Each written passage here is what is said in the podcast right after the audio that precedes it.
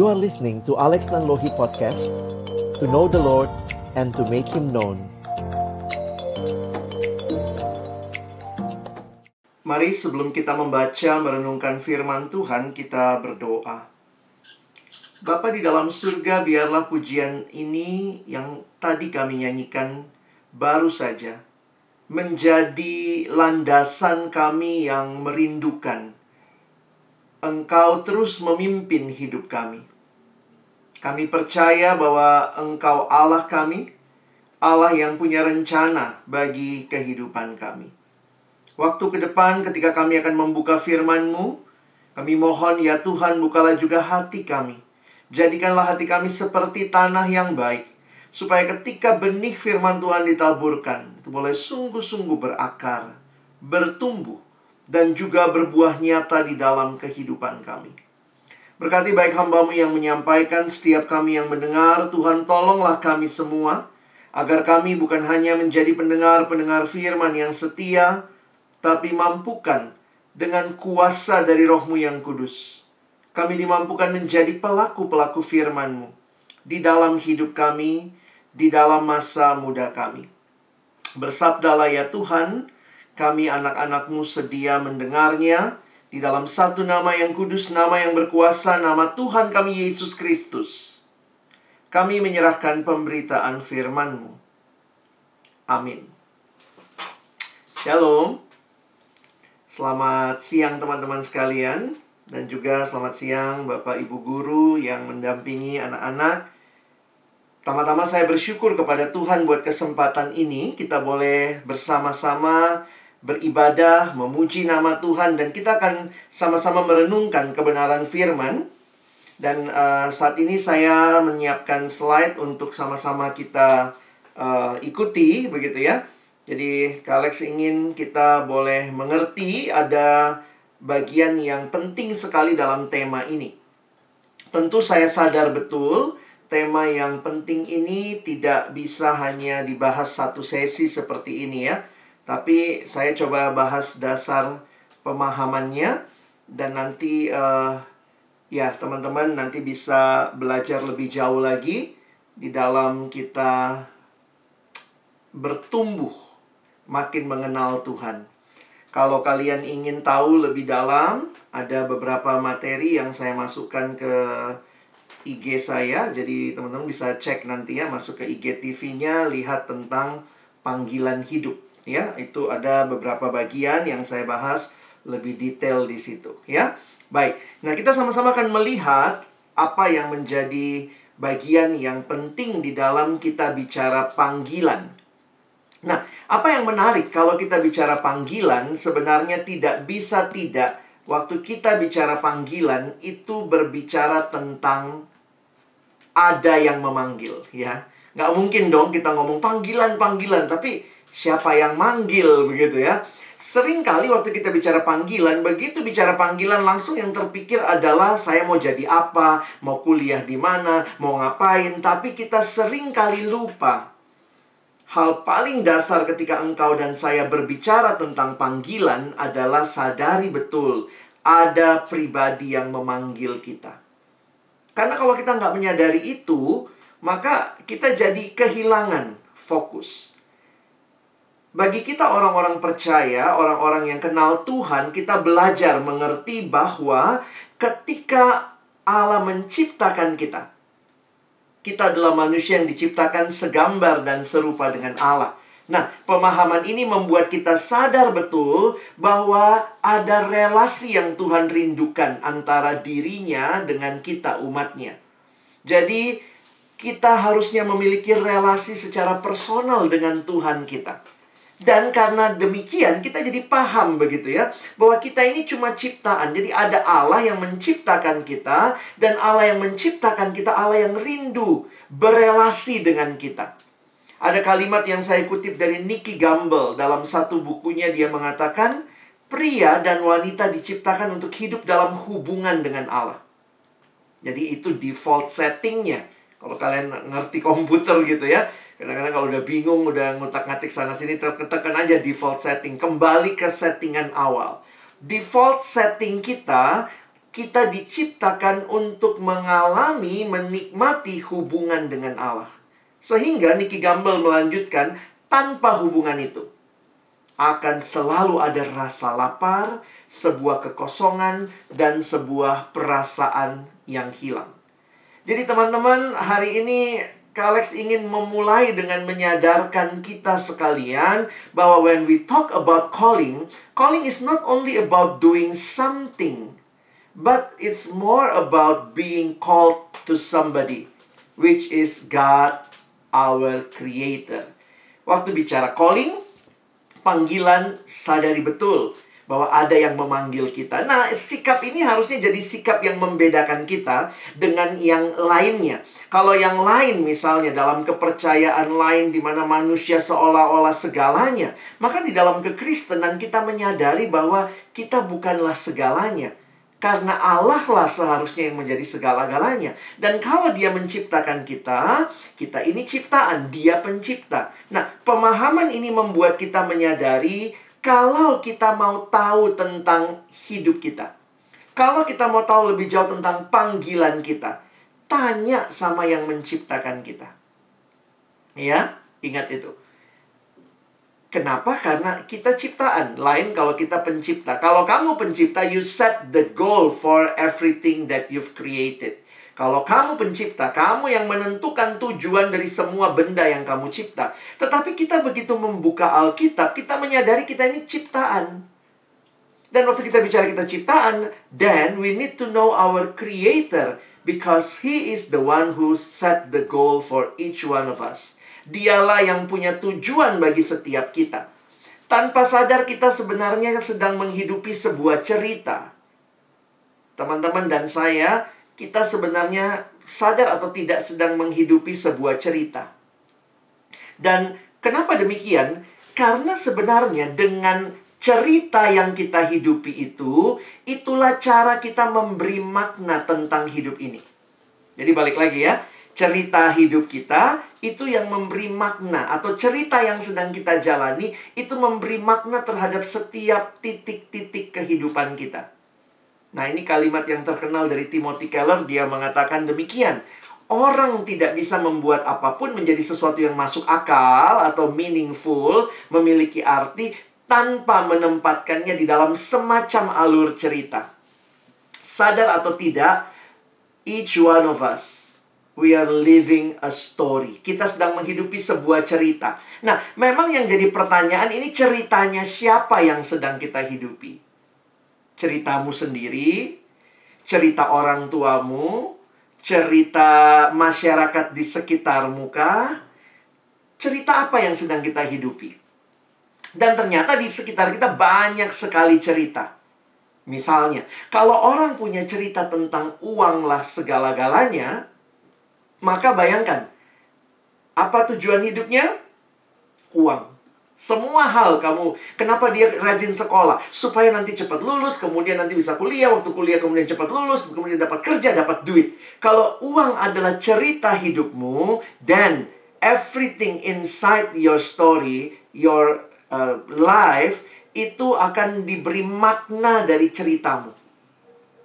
Nah, uh, di dalam pembahasan lebih luas kalau teman-teman tertarik nanti satu waktu misalnya ya belajar ini yang biasa disebut sebagai kita sedang menghidupi sebuah cerita atau sebuah world view. Jadi ada banyak sekali pandangan dunia di sekitar kita yang sadar atau tidak sedang mencoba membingkai hidup kita. Memberi makna kepada hidup kita. Dan perhatikan, ini contohnya ya. Kalau kalian coba zoom ya, ada contoh yang ada orang yang dia coba membuat ini yang namanya uh, petanya world view. Maksudnya begini, sebenarnya world view paling dasar itu cuma dua. World view yang mengatakan ada Allah, berarti itu teistik sifatnya, atau world view yang tidak percaya ada Allah, itu yang non teistik. Nah, coba contoh ya, misalnya kalau ini jadi pertanyaan-pertanyaan ini bisa diajukan untuk menguji ini pandangan hidupnya atau pandangan dunia yang menguasainya yang mana nih, ya? Coba lihat misalnya uh, yang pertama paling kiri atas itu ya bisa di zoom sedikit. Kalau dikatakan God exists, oke. Okay. Kalau kamu jawabnya yes, nah tanya lagi tuh. Is it more than one God exists? Lebih dari satu Allah kah? Kalau kamu bilang yes, berarti kamu politeis. Itu kira-kira begitu ya. Jadi yang merah itulah yang kayak the final thingsnya. Tapi kalau kamu bilang no, it's only one God exists, turun lagi ke bawah. Apakah Tuhan yang eksis itu punya kontrol? Kalau teman-teman mengatakan tidak, nah berarti itu worldview-nya deis gitu ya. Jadi ini ini menarik tuh untuk mencoba membingkai hidup karena apa? Teman-teman sadar atau tidak, kita sedang menghidupi sebuah cerita dan pertanyaannya cerita apa atau ceritanya siapa yang kita hidupi? Kalau betul kita ini ciptaannya Tuhan dan memang demikian Alkitab saksikan kepada kita, harusnya yang membingkai hidupmu, yang membingkai hidupku bukan sekadar cerita kita. No, harusnya cerita dari dia yang menciptakan kita. Nah, ini ini harusnya membuat kita bisa berpikir terbalik kalau selama ini saya cuma merangkai hidup saya, apa yang saya mau, apa yang saya mau kerjakan, tapi begitu bicara calling, kita sedang bicara tentang ada satu pribadi yang punya rencana buat kita, yang punya kerinduan buat kita, dia memanggil kita, makanya kita bisa bilang ada calling, dan dia punya cerita buat kita. Paling tidak dari mana kita belajar cerita itu? Lihatlah kepada buku panduan kita ya, uh, the Bible. Kalau kalian pers Alkitab ini begitu ya, ada cerita yang menarik di dalam Alkitab yang sebenarnya ini cerita yang harusnya membingkai hidup kita. We have the big story of the Bible. Saya mengutip seorang teolog bernama Christopher Wright. Beliau berkata kira-kira dengan bahasa yang sederhana, dia mengatakan demikian. Kalau kita lihat seluruh kisah Alkitab, memang di dalamnya ada kisah Abraham, kisah Yusuf, kisah Daniel, seolah-olah banyak kisah-kisah yang terpisah, independen satu sama lain. Tapi kalau kita coba lihat keseluruhannya dari kejadian sampai wahyu, ternyata kita menemukan sebuah kisah yang utuh. There is one big story of the Bible yang kalau kita bagi ini bisa dibagi di dalam di dalam enam babak. The Bible is like a drama with six, six acts or stages. Ada enam tahapan atau enam babak. Nah, kita lihat nih ya. Yang pertama, dia katakan yang pertama itu yang disebut dengan penciptaan, creation. Nah, itu dari kejadian satu, lalu kemudian kita lanjut. Kejadian tiga yang dicipta itu jatuh dalam dosa. Creation dan fall. Tapi kemudian yang terjadi sejak di Taman Eden, ketika manusia jatuh dalam dosa, ingat Allah punya rencana yang indah bagi manusia. Apa yang terjadi? Di dalam kuasanya, kehendaknya, Allah menjanjikan keselamatan. Ada keturunan perempuan ini yang akan meremukkan kepala si ular. Sehingga mulailah babak baru di mana Allah menja apa Allah menyelamatkan manusia dimulai dengan dia memilih satu keluarga yaitu keluarganya Abraham. Nah, apa yang terjadi? Apa yang diberikan kepada Abraham dan keluarganya yang sebenarnya melanjutkan apa yang Tuhan berikan di Taman Eden? Mereka dikasih promise. Ada janji bahwa Abraham akan jadi bangsa yang besar dan melalui keturunan Abraham semua bangsa di muka bumi akan mendapat berkat. Dan ini digenapkan di dalam siapa? Sebenarnya sangat jelas digenapkan di dalam penebusan Kristus, redemption. Jadi sebenarnya ini puncak dari kisah Allah Anaknya sendiri datang, kalau di perjanjian lama Allah mengutus nabi-nabinya, tapi kemudian mereka ditolak, tidak didengarkan, akhirnya Allah mengutus anaknya, itu pun anaknya dianiaya, dibelenggu, dan kemudian mati di kayu salib. Tapi pada saat yang sama menjadi jalan yang Allah pilih untuk menebus manusia. Sehingga ada kisah tentang penebusan, redemption. Dan kemudian apa yang terjadi? Yesus yang bangkit itu kembali ke surga. Loh, apakah selesai ceritanya? Alkitab bilang belum, that is not the end of the story. Antara nomor 4 sama nomor 6, karena nomor 6 ini kan ada janji di mana Yesus akan datang kali kedua. Dia yang kembali ke Bapa, dia akan datang kali yang kedua. Sehingga kita melihat ada yang nomor 5, teman-teman. Nomor 5 ini diberikan kepada setiap orang yang percaya pada Kristus. Diberikan apa? Mission.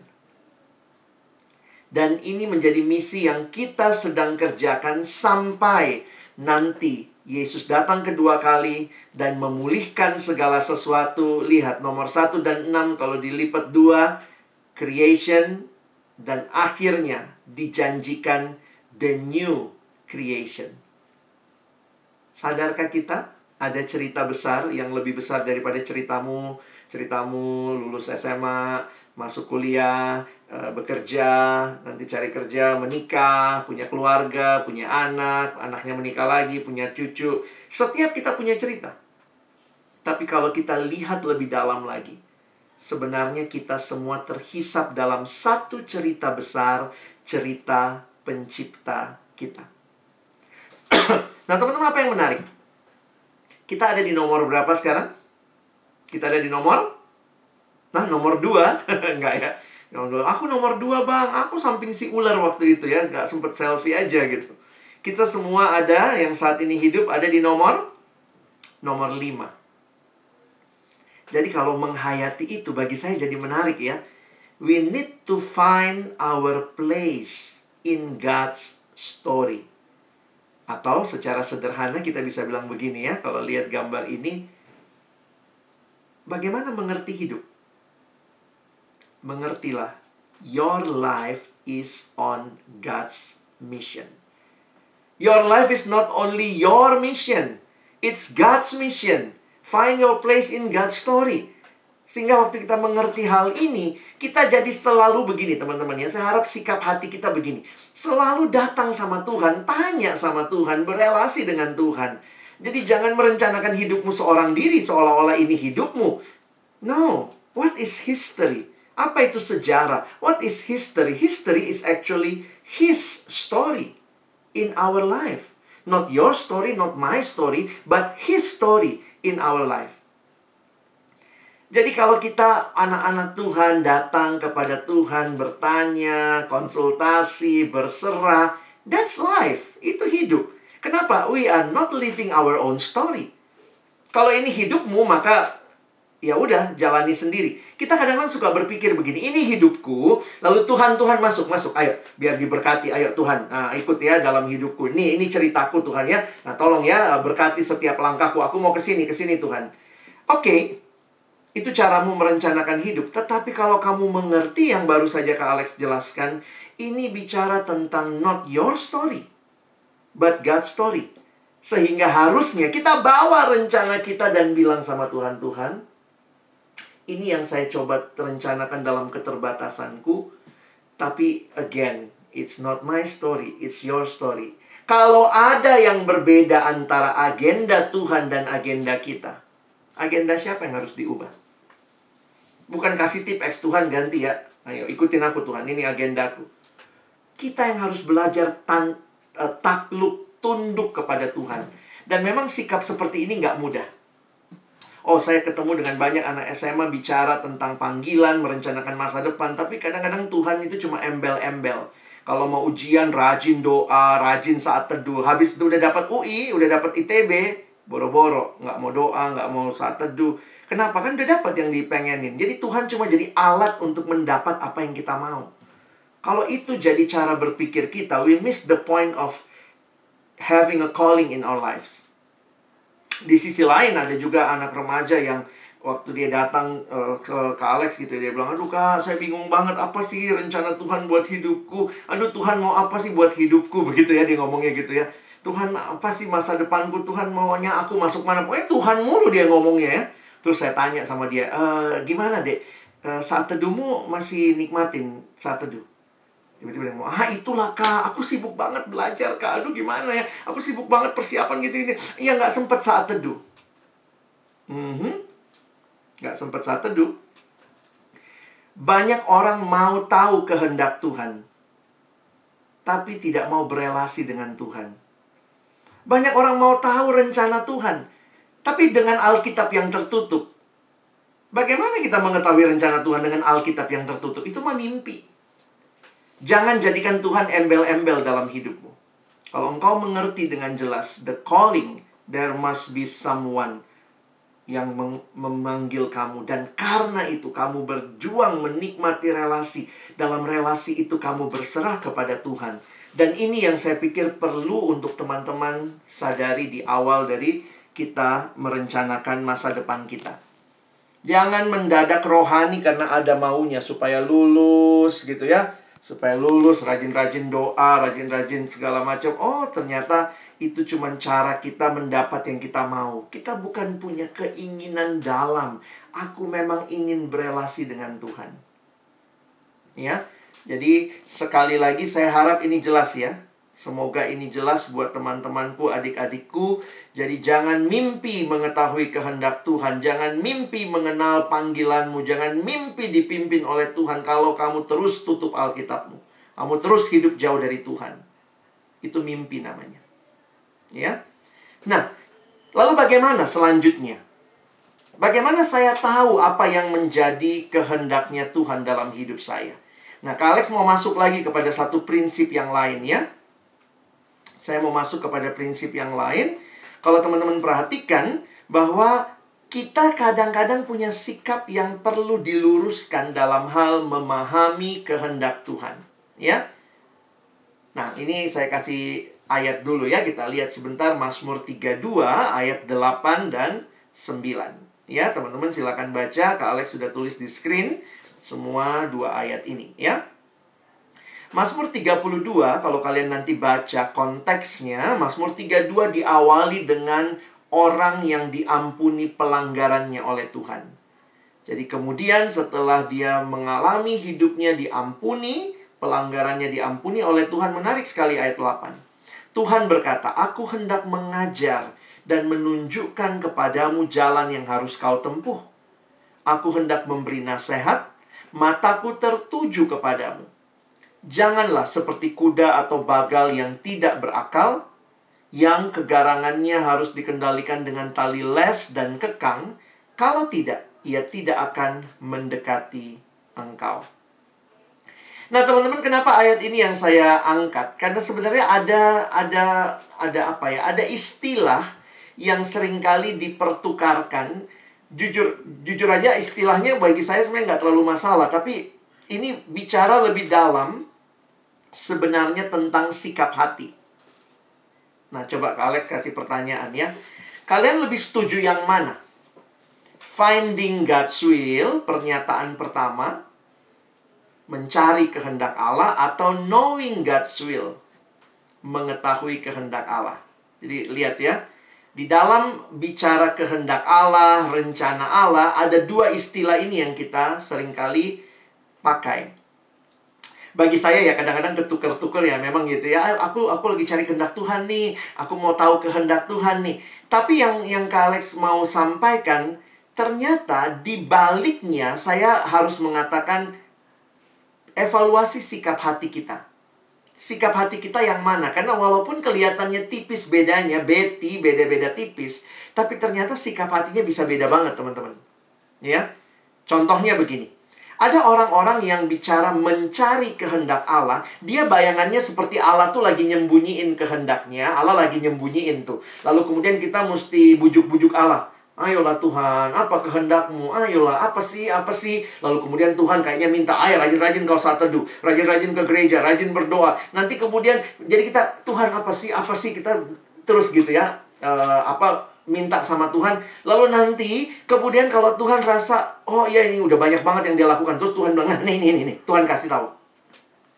Jadi ada kesan Tuhan sedang menutupi rencananya dari kita. Dan Tuhan mau kita bujuk-bujuk dia. Ada yang punya pemahaman seperti itu. Tetapi pemahaman yang kedua, yaitu pemahaman yang menyatakan bahwa Tuhan memang sudah menyatakan buat kita. Bagian kita itu mengetahui apa yang Tuhan nyatakan. Nah ini ini beda ya, walaupun jujur aja Kak juga kadang-kadang kalau ngomong masih finding, knowing itu masih ditukar-tukar. Tapi yang saya coba evaluasi sebenarnya sikap hati saya seperti apa. Jangan-jangan seperti yang pertama, yang kita tidak terlalu percaya sama Tuhan. Kita kita pemahamannya Tuhan tuh lagi nyembunyiin. Jadi Tuhan tuh mesti dibujuk-bujuk, kita mesti Tuhan itu kayak orang ngambek gitu ya, nggak e, mau kasih tahu Terus kemudian kita mesti kasih apa? Kasih doa, saat teduh, kasih perbuatan-perbuatan baik. Nanti kemudian Tuhan berbelas kasihan. Aduh, kasihan banget dia udah lakukan. Nih, nih, nih, nih. Saya kasih tahu. Kalau demikian cara pikir kita, itu bukan yang Alkitab sampaikan. Di dalam Alkitab sebenarnya sangat jelas keyakinan kepada kehendak Allah dan dia adalah Allah yang seperti kita baca di ayat tadi. Teman-teman baca lagi ya, Mazmur 32. Lihat yang abang, abang tulis dalam warna biru. Perhatikan ayat yang singkat ini. Tuhan menyatakan, "Aku hendak mengajar dan menunjukkan kepadamu jalan yang harus kau tempuh. Aku hendak memberi nasihat mataku tertuju kepadamu." Jadi waktu saya menghayati ayat ini, Tuhan tidak sedang menyembunyikan rencananya dari kita. Dia menyatakan. Nah, di sini yang harus kita pahami bagian kita nih, ya. Kalau Tuhan memang begitu willing untuk menyatakan buat kita dan menarik ya, kalau kita perhatikan hal-hal yang umum Tuhan nyatakan di Alkitab. Itu mah udah pasti ya. Nggak usah cari tahu dari mana-mana, udah lihat aja di Alkitab. Hal-hal yang umum ya. Ada hal-hal yang sangat jelas yang Allah nyatakan sebagai kehendaknya dalam firman. Misalnya, Tuhan mau kita hidup kudus. Tuhan mau kita hidup jujur hidup benar, hidup mengasihi itu nggak usah dicari lagi. Aduh, di mana sih? Ada semua ayatnya di dalam Alkitab. Jadi ada hal-hal yang jelas yang Tuhan nyatakan sebagai kehendaknya di dalam firman. Makanya kalau mau tahu kehendak Tuhan mesti baca firman. Ya. Nah, tapi kemudian ada hal-hal yang Tuhan tidak kasih tahu dengan jelas. Karena perhatikan, untuk pribadi kita, misalnya kuliah di mana, Kan nggak ada di Alkitab. Kamu buka tiba-tiba tunjuk, tak, ih Yerusalem, ih jauh banget gitu ya. Mungkin kalian cari kuliahnya di tempat yang lain. Jadi untuk hal-hal yang tidak dengan jelas Alkitab nyatakan, maka teman-teman harus ingat, Tuhan kasih kita prinsip firman. Tetap pegang firman sebagai prinsip kebenaran. Tetapi kemudian, nah ini saya masuk lebih jauh lagi ya. Bagaimana respon kita? Nah, saya mungkin merefleksikan apa yang ditulis di Mazmur 32. Menarik sekali di Mazmur 32 ayat yang ke-9-nya, perhatikan ya. Janganlah seperti kuda atau bagal yang tidak berakal, yang kegarangannya harus dikendalikan dengan tali les dan kekang, kalau tidak, ia tidak akan mendekati engkau.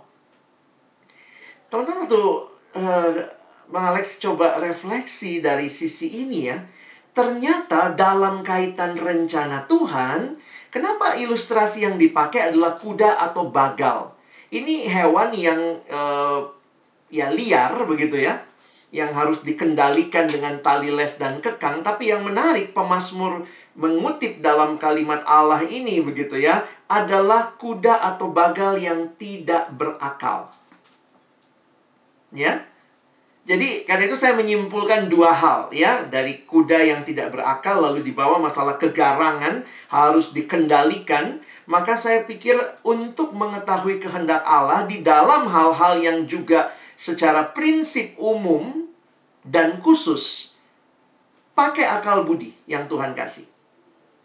Jadi gunakan akal budi yang Tuhan berikan dan pentingnya ketaatan kepada kehendak Tuhan. Jadi kadang-kadang begini teman-temannya Tuhan udah menyatakan masalahnya kita nggak taat. Ya bisa aja kan Tuhan bilang berhenti pornografi. Udah jelas stop pornografi. Tapi aduh Tuhan masih nyaman, masih enak. Masalah kita di yang kedua, ketaatan.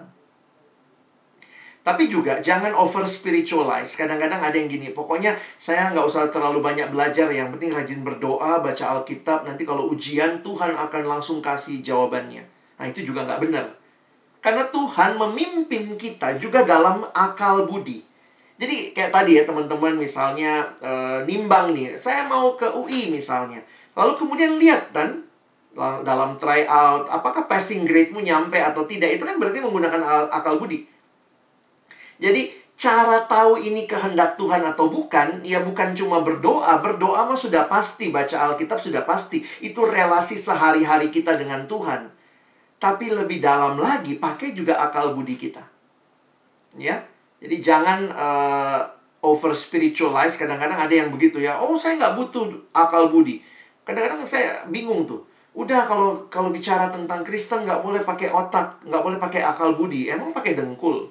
Enggak. Gunakan akal budi yang Tuhan berikan. Itu cara Tuhan memimpin. Saya ingat kalimat dari seorang hamba Tuhan yang mengatakan begini. Seorang ibu yang anaknya, anaknya masih balita, tengah malam, panas, demam tinggi, tidak butuh tanda dari langit, tidak butuh ayat untuk bawa anaknya ke rumah sakit. Ya, dia nggak bikin misalnya Tuhan nyatakan dulu bawa atau tidak anakku ke rumah sakit atau dia buka Alkitab dulu. Aduh, ada nggak ayat? Bawalah anakmu ke rumah sakit. Hamba Tuhan itu mengatakan orang yang punya akal budi itu menjadi juga salah satu cara Tuhan menuntun untuk memahami rencananya. Saya bukan berarti berkata akal budi segala-galanya, tapi ingat bahwa kita harus inline firman doa, akal budi, ketaatan, nasihat dari orang-orang di sekitar kita itu bisa menjadi cara yang Tuhan berikan untuk menyatakan kehendaknya. Ya sama, kalian kan misalnya tanya sama kakak kelas, tanya sama teman, tanya sama papa mama, mungkin konsultasi sama bapak ibu guru, bagusnya pilihnya apa ya? Ini semua bicara menggunakan akal budi, memakai pertimbangan dan seterusnya.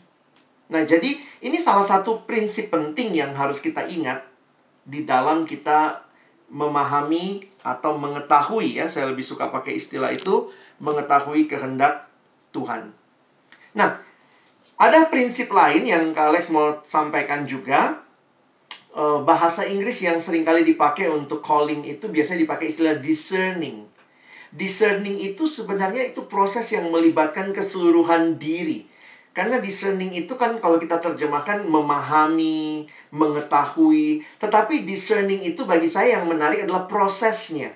Bagaimana kamu timbang-timbang. Jadi kata discerning dalam bahasa Inggris itu melibatkan proses memahami, merefleksikan, me, secara perasaan terlibat, otak juga terlibat, timbang-timbang begitu ya. Kalau kuliah di luar kota gimana ya? Papa gimana? Mama gimana? Kalau kuliah di dekat dengan kuliah jauh bagaimana? Saya pikir itu semua namanya proses discerning, ya, your calling. Dan itu proses yang saya pikir di dalamnya sangat wajar harus kita jalani semua ya. Tuhan tidak menyatakan semuanya lewat mimpi. Wah, kuliahlah di sini, jurusan ini, dosenmu namanya si ini. Tuhan nggak begitu cara memimpinnya. Ada situasi seperti itu di Alkitab ada, tapi kan nggak semua orang dipimpin dengan cara seperti itu.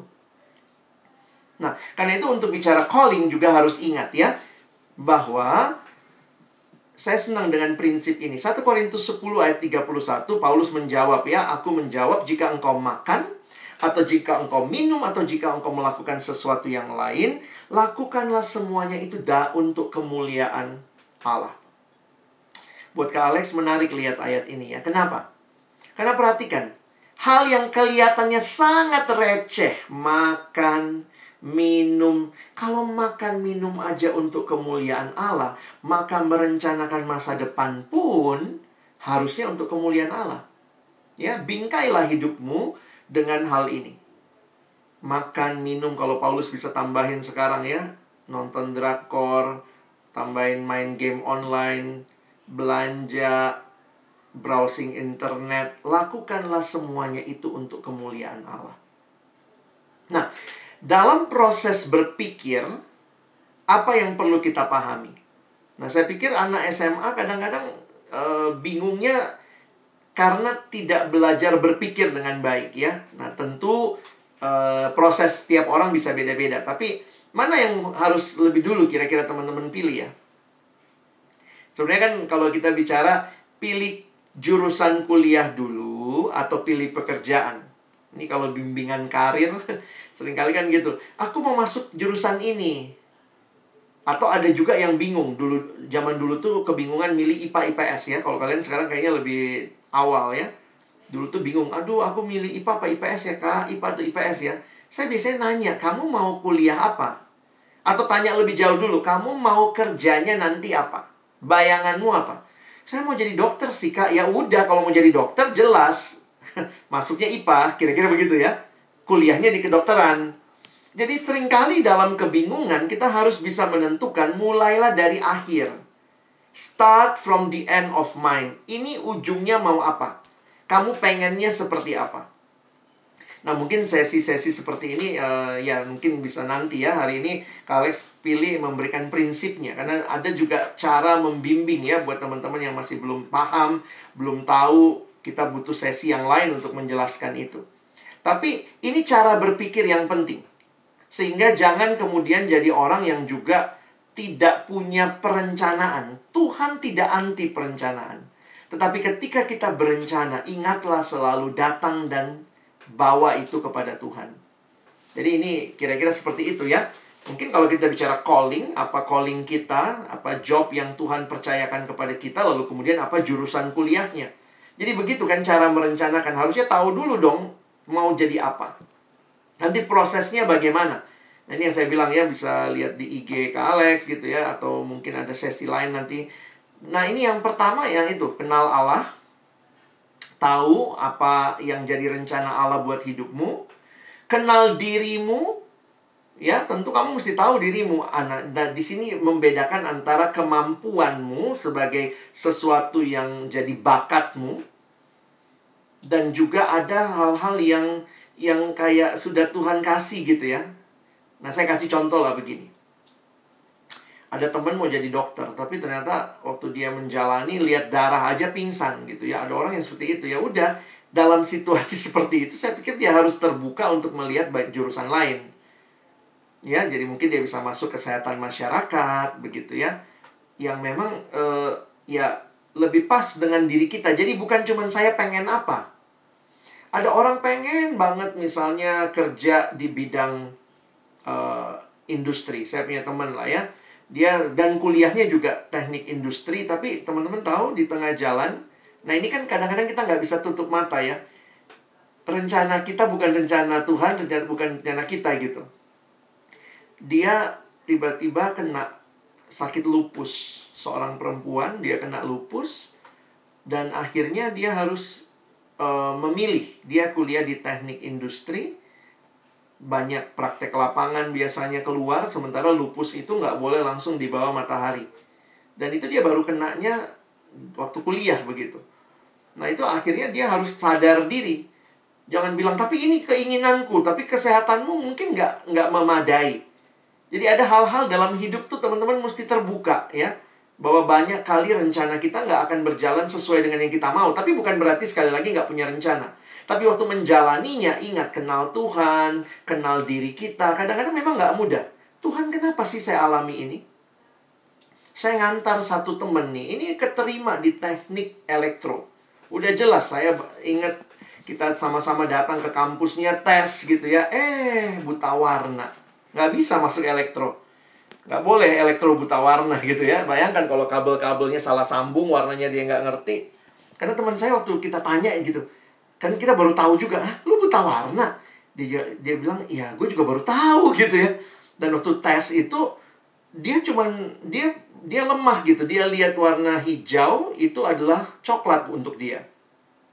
Jadi akhirnya dia harus pindah jurusan dan hari itu kita bantu milih. Akhirnya yang boleh adalah masuk teknik sipil. Unik juga ya teknik sipil. Karena ya sipil mungkin warna semen bangunan kan sama-sama abu-abu ya nggak terlalu penting gitu soal warna. Tapi nggak bisa untuk elektro nggak boleh buta warna jadi banyak hal yang mesti dikenali ya kenali Allah terus berelasi kenali diri kita apa kemampuan kita apa keinginan kita apakah keinginan kita selaras dengan kemampuan kita lalu kenal kondisi Mungkin di sini sebenarnya abang lupa tulis ya. Tahu kondisimu, tahu kondisi orang tuamu.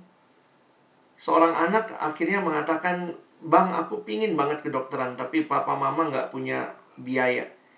Bapak tahun depan pensiun. Saya bilang sama dia, kan bisa beasiswa. Iya bang, tapi waktu mikir-mikir gitu ya, dia bilang kayaknya berat dari sisi keluarga. Karena masih ada beberapa adik harus dibiayai, dia bilang saya pilih akhirnya jurusan biologi. Jadi dia senang dengan kedokteran, tapi dia tahu terlalu mahal masuk ke sana, dia tahu papanya dalam kondisi seperti itu. Ya mungkin buat dia begitu ceritanya, tapi dia bergumul dengan Tuhan. Bagi saya menarik dia bergumul dengan Tuhan ada satu anak lagi yang bahkan tetap nekat masuk dan dia berjuang cari beasiswa. Tapi yang satu ini dia dalam pergumulan dengan Tuhan, dia harus katakan dia memilih jurusan yang lebih cepat lulus, dia bisa kerja, dia bisa membiayai adik-adiknya, dia kenal situasi. Dan ada juga yang kita harus tidak tutup mata, lihat situasi bangsa dan bahkan dunia. Tentu pergumulan setiap orang beda-beda. Tapi jangan-jangan Tuhan juga bangun cintamu kepada jurusan tertentu ketika Tuhan izinkan kamu melihat apa sih yang bangsa kita butuhkan. Seorang teman melihat kasus-kasus korupsi yang banyak, dia berdoa, dia bersiap diri, dan akhirnya dia jadi hakim. Jadi dia membingkai cita-citanya bukan cuma dengan apa yang aku dapat. Oh kalau jadi hakim nanti kaya banyak duit. Tapi dia membingkai hidupnya dengan apa yang Tuhan mau bagi bangsa Indonesia. Dia tahu bahwa cita-citanya bukan terkait dengan dirinya semata-mata. Tapi Tuhan, kenapa saya ada di Indonesia? Kenapa saya bukan jadi orang Inggris? Kenapa saya tertarik bidang hukum? Kalau saya nanti kuliah bidang hukum, sebenarnya apa rencana Tuhan melalui bidang hukumku ini? Apakah hanya sekedar supaya saya bisa makan, saya bisa hidup, saya bisa beli rumah, saya bisa menikah, saya punya duit? Tapi dia melihat kemudian Tuhan sedang memberikan kepada dia beban untuk membenahi bidang hukum di bangsa ini. Dan akhirnya dia jadi hakim. Ada seorang adik yang saya layani, dia jadi jaksa. Ada seorang lagi yang dilayani, dia masuk LBH. Ada juga yang kemudian menyadari betul dunia konstruksi di Indonesia. Akhirnya dia jadi ahli konstruksi. Sekarang itu teman-teman uh, teman Kak Alex gitu ya jadi sekarang kalau lihat uh, di wawancara di Kompas atau mana sering kali namanya muncul gitu ya untuk uji struktur bangunan. Jadi dia jadi referensi untuk uh, teknik sipil di Indonesia. Saya pikir wow, ini anak-anak yang sama-sama dulu di di persekutuan dan mereka punya mimpi yang dibingkai bukan cuma dengan apa yang mereka mau jadi memang terlalu kecil kalau uh, mau jadi apa dokter, ah, supaya apa supaya nanti bisa beli rumah, bahagiakan mama, bapak, ajak mereka jalan-jalan ke luar negeri. Terlalu cemen cita-cita seperti itu kalau kau lihat rencana besar bahwa ada Allah yang taruh engkau di bangsa ini. Kira-kira kenapa Tuhan taruh? Kenapa Tuhan berikan beban pendidikan di hatimu? Ketika engkau lihat mungkin, iya ya, aku tertantang sekali dengan dunia pendidikan. Aku senang fisika, tapi senangnya dengan konteks pendidikan. Aku ingin membenahi dunia pendidikan. Aku ingin jadi guru fisika yang bisa membangun anak-anak. Siapa tahu itu cita-citamu. Bingkai cita-citamu bukan cuma dengan apa yang kamu mau. Tapi tanyakan, apa yang Tuhan mau? Kenapa aku ada di dunia ini? Kenapa aku ada di Indonesia? Kenapa aku ada di generasi ini? Kenapa aku ada di dalam generasi pandemi seperti ini? Melihat jaringan kita jelek-jelek begini, adakah yang tertantang? Tuhan, saya ingin pemerataan jaringan. Saya mau jadi sarjana ilmu komputer yang ngerti bagaimana membangun jaringan yang baik. Mungkin kamu lihat, saya mau jadi YouTuber. Kalau memang mau, lakukan dengan benar. Kenapa? Saya ingin memberikan influence. Sudah terlalu banyak hoax orang dengar. Jadi bingkai cita-citamu bukan cuma dengan, aku mau jadi apa ya, gitu ya. Tapi Tuhan, bangsaku butuh apa? Ya. Nah, jadi teman-teman saya berharap ini semua jadi bagian yang kalian pikirkan sejak sekarang. Ya, saya tutup dengan beberapa slide ini. Jaminan bimbingan Allah. Karena Allah yang menempatkan kita di bangsa ini, menempatkan kita di dunia ini, Allah yang berjanji membimbing kita. Amsal 3 ayat 5 dan 6. Percayalah kepada Tuhan dengan segenap hatimu dan janganlah bersandar kepada pengertianmu sendiri. Akuilah dia dalam segala lakumu, maka ia akan meluruskan jalanmu. Engkau butuh hidup yang dipimpin Tuhan. Engkau butuh Tuhan di setiap lakumu. Sekali lagi jangan mendadak rohani karena mau ujian, mendadak rohani karena udah kelas 3, takut nggak lulus, mendadak rohani. Bukan itu, kita bukan punya sikap seperti itu. Bulatkan tekadmu. Aku ingin dekat dengan Tuhan seumur hidupku. Melalui masa-masa ini. Aku tidak mau hidup dipimpin oleh cerita dunia. Takut terhadap masa depan? Tuhan tahu ketakutan kita. Amsal 23 ayat 17 dan 18. Penulis Amsal mengatakan janganlah hatimu iri kepada orang yang orang-orang yang berdosa, tetapi takutlah akan Tuhan senantiasa. Karena masa depan sungguh ada dan harapanmu tidak akan hilang. Percaya Tuhan pimpin langkahmu ke depan, kamu akan menikmati kehidupan yang di dalamnya. Tuhan berkarya bagi hidupmu. Kelas berapapun kamu, mari mulai saat ini bingkai hidupmu, rencana-rencanamu dengan ingat ada pencipta, ada Tuhan yang memanggil engkau dan bukan hanya itu, dia memimpinmu, menyertaimu, bahkan berjalan mendahuluimu ke masa depan.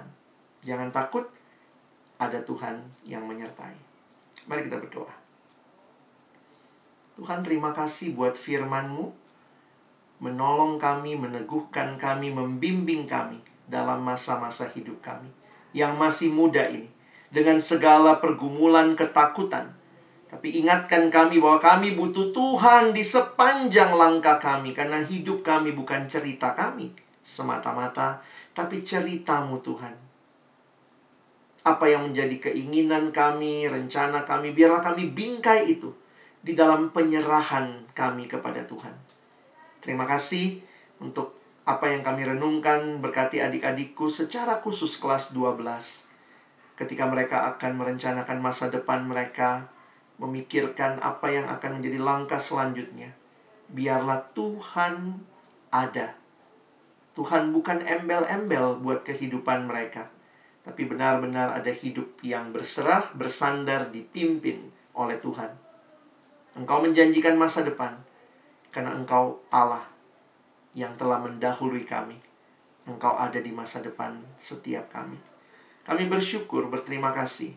Tolong kami bukan cuma jadi pendengar firman, mampukan kami jadi pelaku-pelaku firman-Mu. Dalam nama Yesus kami berdoa. Amin.